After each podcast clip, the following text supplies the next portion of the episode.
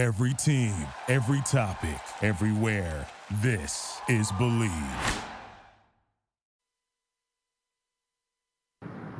What is happening, fight fans? What is up, everybody? It is your boy, it is your brother in arms, Ike, the motherfucking man, Feldman. What's going on, everybody? Follow me, obviously, if you're tuning in. You already know where to catch me on Twitter at Ike Feldman. But if you want to know more about the Ike experience, at Iketagon Everything, I K E T A G O N. Or if you have the balls and you want to call so you can be heard by all, 646 820 9848. But only if you have the balls or the ovaries. Or the ovaries. I want to know your thoughts, your review, what stands out the most to you from this past weekend's pay per view event, the last pay per view event of 2022. What another amazing year it was for the UFC and mixed martial arts. What stood out to you the most from UFC 282? Was it the judging with the main event between Jan Blachowicz and Magomed Ankalaev? This, the draw, the very, very, very rare draw. There should be a lot more draws, but there isn't because there's a pecking order, there's rankings, and the train always has to keep moving. Titles have to move. We'll get into title talk regarding the UFC 282 main event in just a second. Was it the judging with the co main event? Paddy Pimblett versus Jared Gordon. Who won the first two rounds? Who won the last round? What the hell kind of criteria should we go by? Apparently, the same judge that gave Danny Sabatello at Bellator 289 on Friday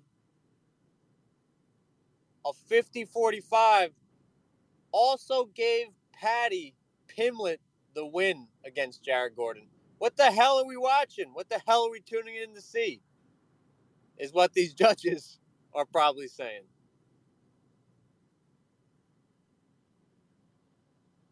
I don't want to hear that they're taking courses. I want to hear that they're actually taking classes on the mats Brazilian Jiu Jitsu, wrestling, boxing, kickboxing, like your boy and your brother in arms, Ike Feldman. I am in the car on my way to boxing. It is their career. It is their career to judge fights. You would think they would flip over every single stone until they figure out the sport inside and out. Now, I respect the referees Joey Beltran, Marc Goddard, Herb Dean, Miragliotta, Herzog, Chris Tognoni. We're still trying to figure out how to say his last name. I respect them all because they're also martial artists. They also train to stay in the know, oh, stay sharp. Yamasaki, say what you want about him everybody. He actually got a plug with Israel Adesanya following the UFC 281 fight. Mario Yamasaki is a dojo owner. And he's considered one of the worst referees, and he owns a dojo.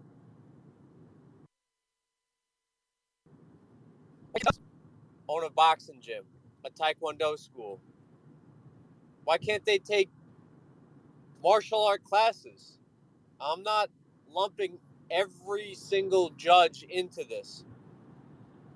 But I guarantee you, not all of them have taken martial art classes. Adalaide Byrd. Yes, the Byrd family is being brought up again. Adalaide Byrd, for sure, has never taken a martial arts class. Please let me know if she has.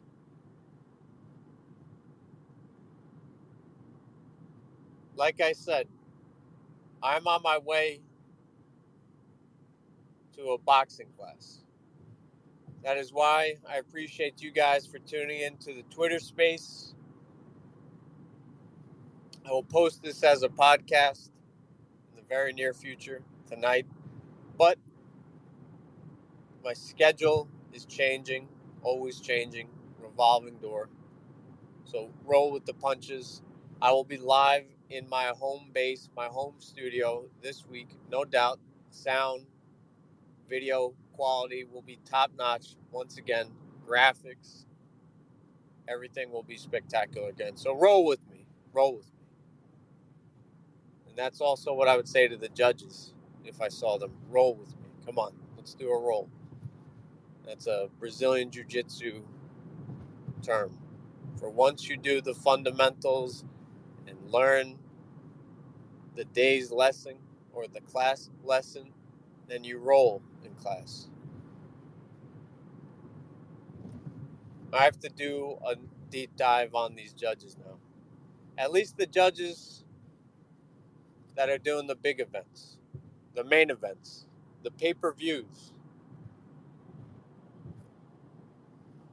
The funniest part about Blachowicz versus Ankalaev was the fact that Daniel Cormier and Joe Rogan were swung so far to one direction. They're like, Blachowicz is doing the damage. Look at the kicks. Look at the counters. Look at the damage in calf. I don't know how Ankalaev is going to continue. And then swung completely the other direction. Oh man, Ankalaev's got this fight in the bag. He's controlling it. Blachowicz is absolutely helpless off his back. That to me sounds like a draw. Why is everybody so perplexed at this this judge's decision? I think that actually made sense. I think that actually made sense. Some guy was chopped down, wobbled on the feet, very unstable. He was walking on was Ankalaev. And then in the reverse, a fish out of water. A man trapped under multiple spackle buckets, potato bags, absolutely helpless was Blachowicz. Unbelievable. Unbelievable. Ah, the complete polar opposites was the beginning of the fight and the end of the fight.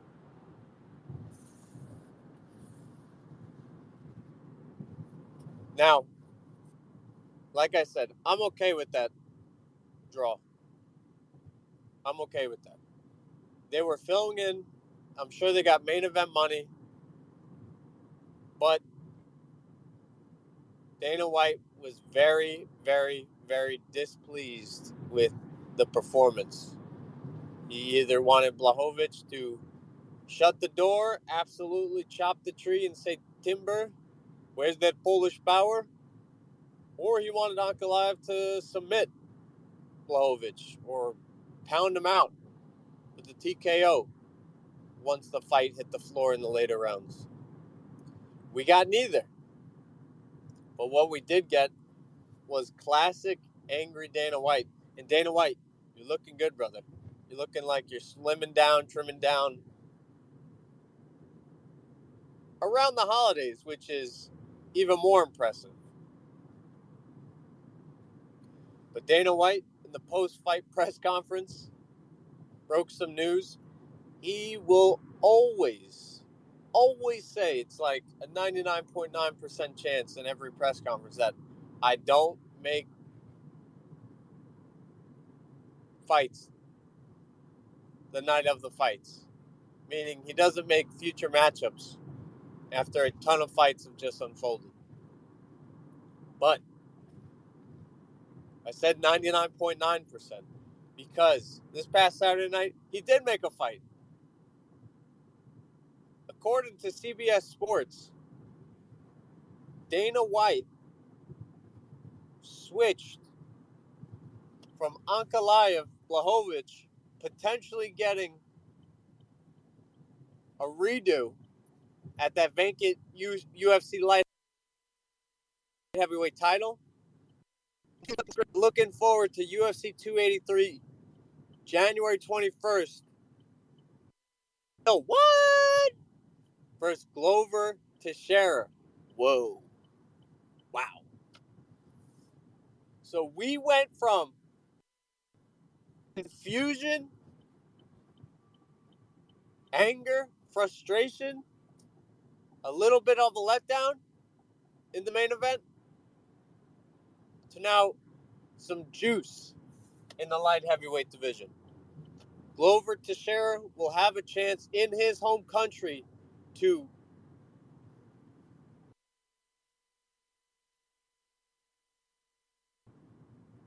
re-become Glover for many reasons. Big fight for Jamahal Hill, who was supposed to be fighting Anthony Smith. I like that fight. That makes sense in the rankings. Anthony Smith is the odd man out, but he was getting a paycheck. He was on the broadcast desk. I'm sure everything is fine in the Smith family and household. But Glover freaking Teixeira went into UFC 282 fight week as the bad boy of the ball and leaves it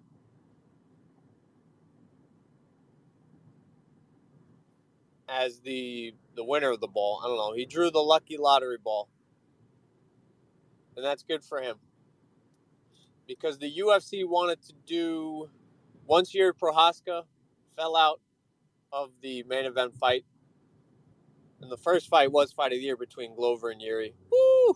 UFC 275 Singapore. Absolute chaos. Amazing. Literally amazing fight. Could not look forward anymore to what UFC 282 could have been. So anyway, Jiri wrestles. He hurts himself, pulls out. Doctor says it's the worst shoulder injury he has ever seen. Jiri's got to sit on the sidelines, but Glover Teixeira is still there. He's still supposed to be in the main event. Who can we do against Glover? Well, Magomed Ankalaev has won nine straight. I believe that's correct in the light heavyweight division. This guy is a Dagestani destroyer, very methodical on the feet, good cardio, strong upper body wrestling, also known as Greco, which the, the judges would have no idea about. I love that matchup. Glover Teixeira did not love that matchup. He felt that it was a not it was not enough time. This is according to MMAfighting.com. That Glover said there was not enough time for him to prepare for the style of, the style of Ankalaev. Okay, UFC not happy with that. They slide Jan versus Ankalaev as the new main event, and that's what you get. But fast forward 24 hours, and Glover Teixeira is now fighting for a title again in his home country. So he made out. He made out. He gets to enjoy Christmas a little. He does have he does have to fight three weeks after Christmas, but at least he can he can enjoy it a little. Tremendous fight. I like Glover in that to become a two-time light heavyweight champion.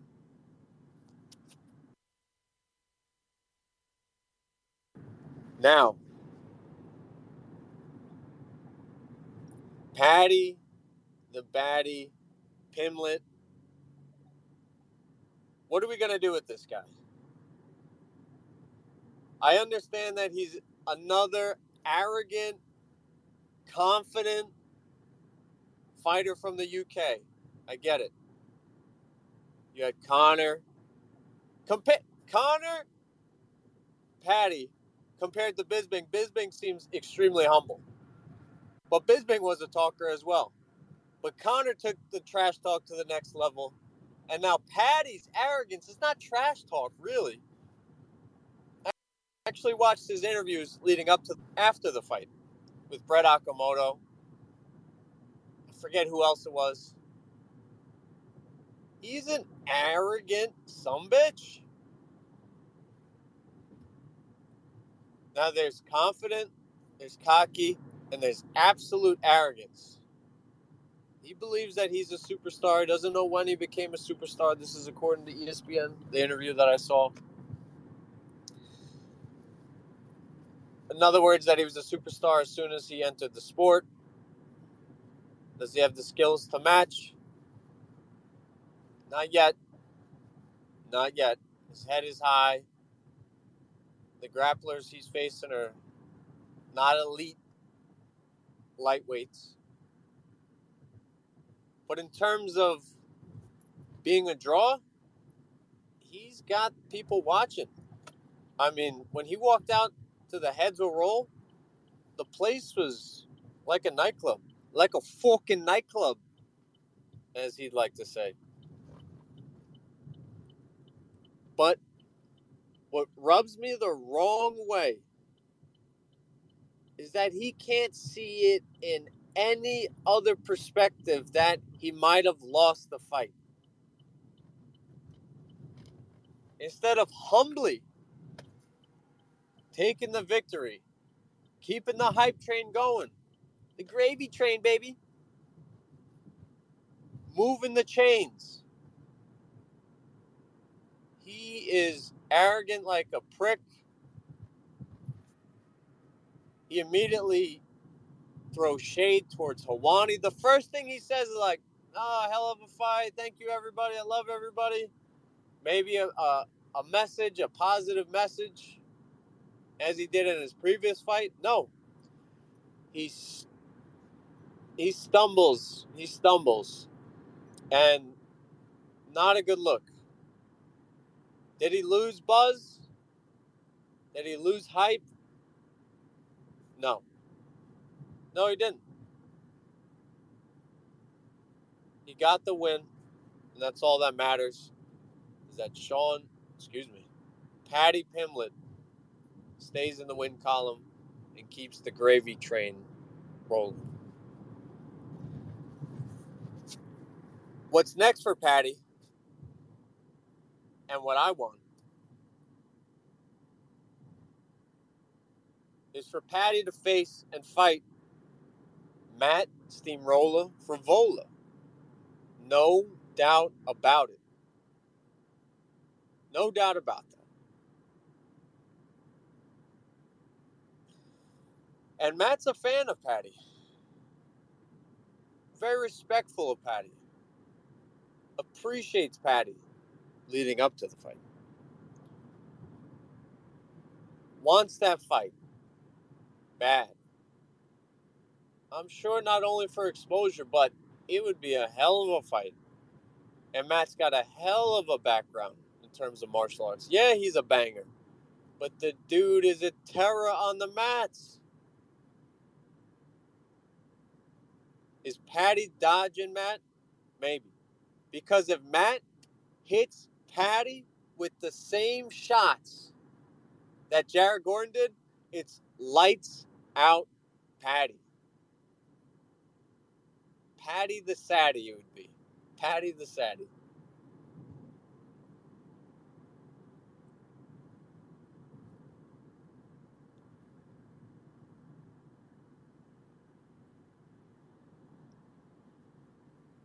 So, if you've been paying attention to Matt Frevola on social media, Steamroller, if you've been paying attention,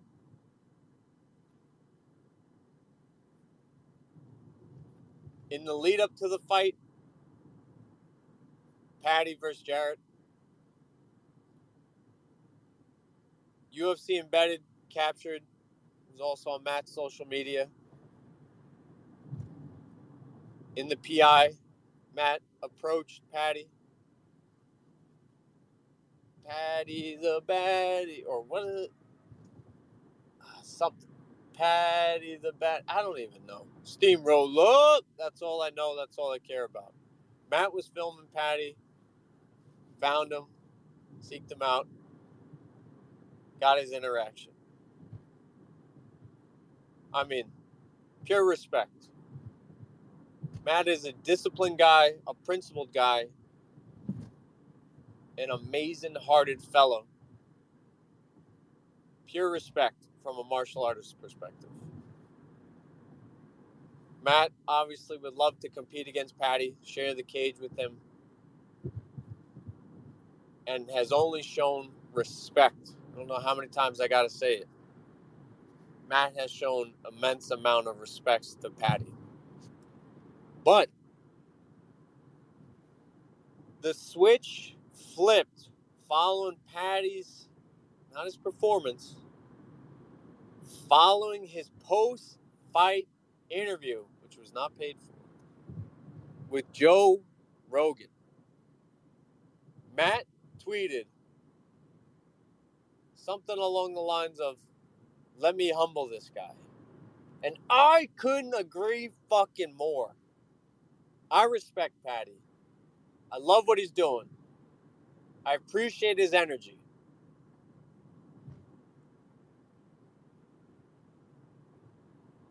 But the dude is absolutely arrogant and needs to be humbled. And I would love nothing more than for Matt Steamroller Frevola to get that fight. Woo! That would be excellent. Matt's willing to go to freaking the UK last March, this March, this past July. Make the fight happen. Make the fight happen. Mick Maynard, Sean Shelby, Hunter freaking Campbell. Make the fight happen. Let's go. Matt is willing to go. If you cannot, then do the fight in Madison Square Garden in one year's time. Come on, people. Everything is trending for these two in that direction. Now, Paddy respects the New York based fighter. You could hear him respect Jared in the lead up. In the post fight press conference, he talked about how tough Jared is, the adversity he's overcome. He respects him. But skill and opponent wise, in all respect to Jared, my boy. I believe Mr. Frevola is a step up, and he's hot right now. Maybe Paddy's afraid to fight Matt. Understandably so. Matt is coming to his own. He's extremely confident, like I said, extremely well rounded and skilled. It's a dangerous fight for Paddy. I can understand if he doesn't want it right now. He needs to tuck his chin because he's walking around like a like a freaking ostrich. Moving on into the rest of the card, Ilya Topuria. Paddy had a tough week. He was going after Ilya Topuria, a guy that he didn't he wasn't facing. I understand there was beef in a hotel lobby months ago. I understand Paddy and Ariel Helwani are having some friction. Also, Paddy had a tough opponent lined up in front of him. Big stage, the biggest fight of his career in terms of platform, a co main event on the last pay per view event of the year. I get it. There's pressure. There's pressure. You talk about you want to be a main event in your hometown, your hometown stadium. You talk about being a champion, being the biggest star in the entire mixed martial arts world.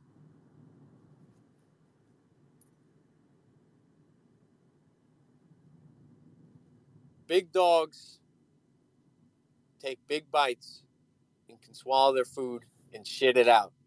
I don't want to hear that Paddy bit off too much.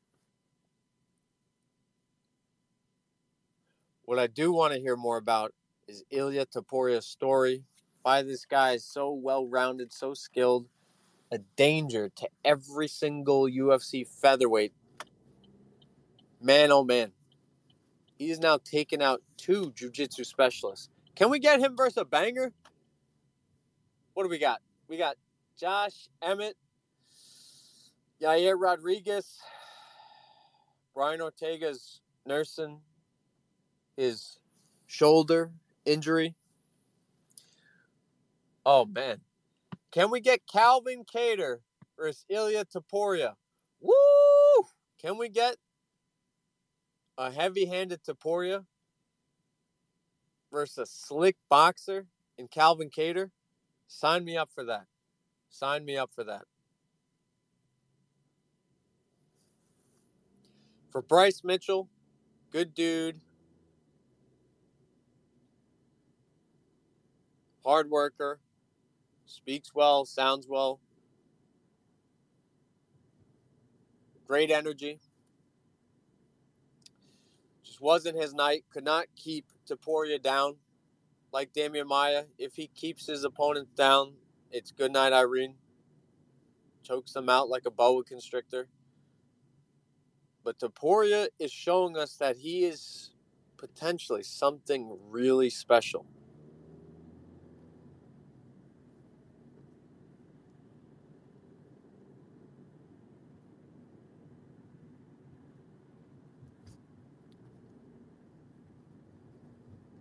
Bryce has got to get back to the drawing board. He's still going to float around number 11, 12 in the division. He's going to have another big fight lined up for him next. Expect to see him late spring, maybe this summer. Needs to take time. He started to land a little, but Topuria was just a few levels up in the striking department.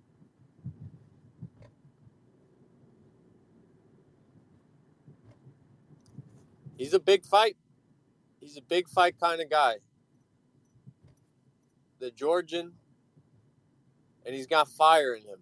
He's got fire. He is not scared of Patty. He's not scared of the big stage. And look at the opponents he's fighting. He's fighting very dangerous opponents already. And I believe he's still undefeated. Championship trajectory I mean, maybe it's going to be a difficult trajectory. That featherweight division, the top 10 of the division, is tough. Is tough. That Topuria is in the thick of it.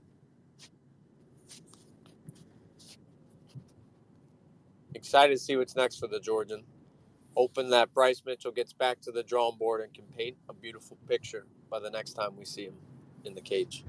Finally, my boy, Action Man.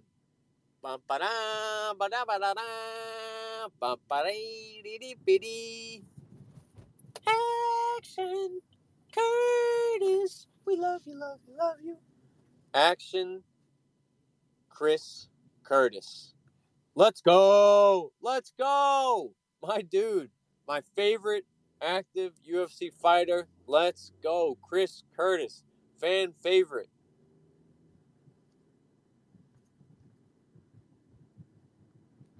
If you're with a woman, it's only because Chris Curtis has not met her yet. The dude is a stud, a killer, a skillful master assassin much respect for him. A grinder. A dude who put all his chips in the middle and is cashing in finally. I think the UFC is trying to figure out exactly what they have in him. And I think it's something special. Chris Axelman Curtis gets my performance of the night just dangerous opponent. Dominated him with a well timed counter strike. Just a brutal left hand. Gorgeous boxing. Nick Diaz with bigger pop. Love his style. confident, smooth. Get him in a five round fight. Need to see him over five rounds. His style, I think he could just break anybody down over five rounds.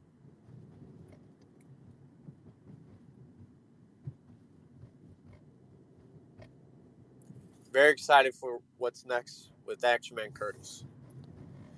And guys, I hope you're excited for what's next for Ike Feldman and the at Ike the Gon platform. Always pumping out content, high level content. I've gone toe to toe, nose to nose, head to head with the sports elite in terms of mixed martial arts media. That does not get me going that much anymore. I was a young man when that used to happen. Now I have a son, homeowner, working hard, training hard. I have my sights set on bigger goals. And I appreciate you guys for joining me in this journey. I hope you enjoy the journey. And I hope you're enjoying the content. Again, get involved in the program 646 820 9848. I want to hear your thoughts on all things combat sports and life. All right? Your boy's out. I'm almost at the gym. Au revoir. Adios. Talk to you later. Peace. Thank you for listening to Bleav. You can show support to your host by subscribing to the show and giving us a five star rating on your preferred platform. Check us out at Bleav.com and search for B L E A V on YouTube.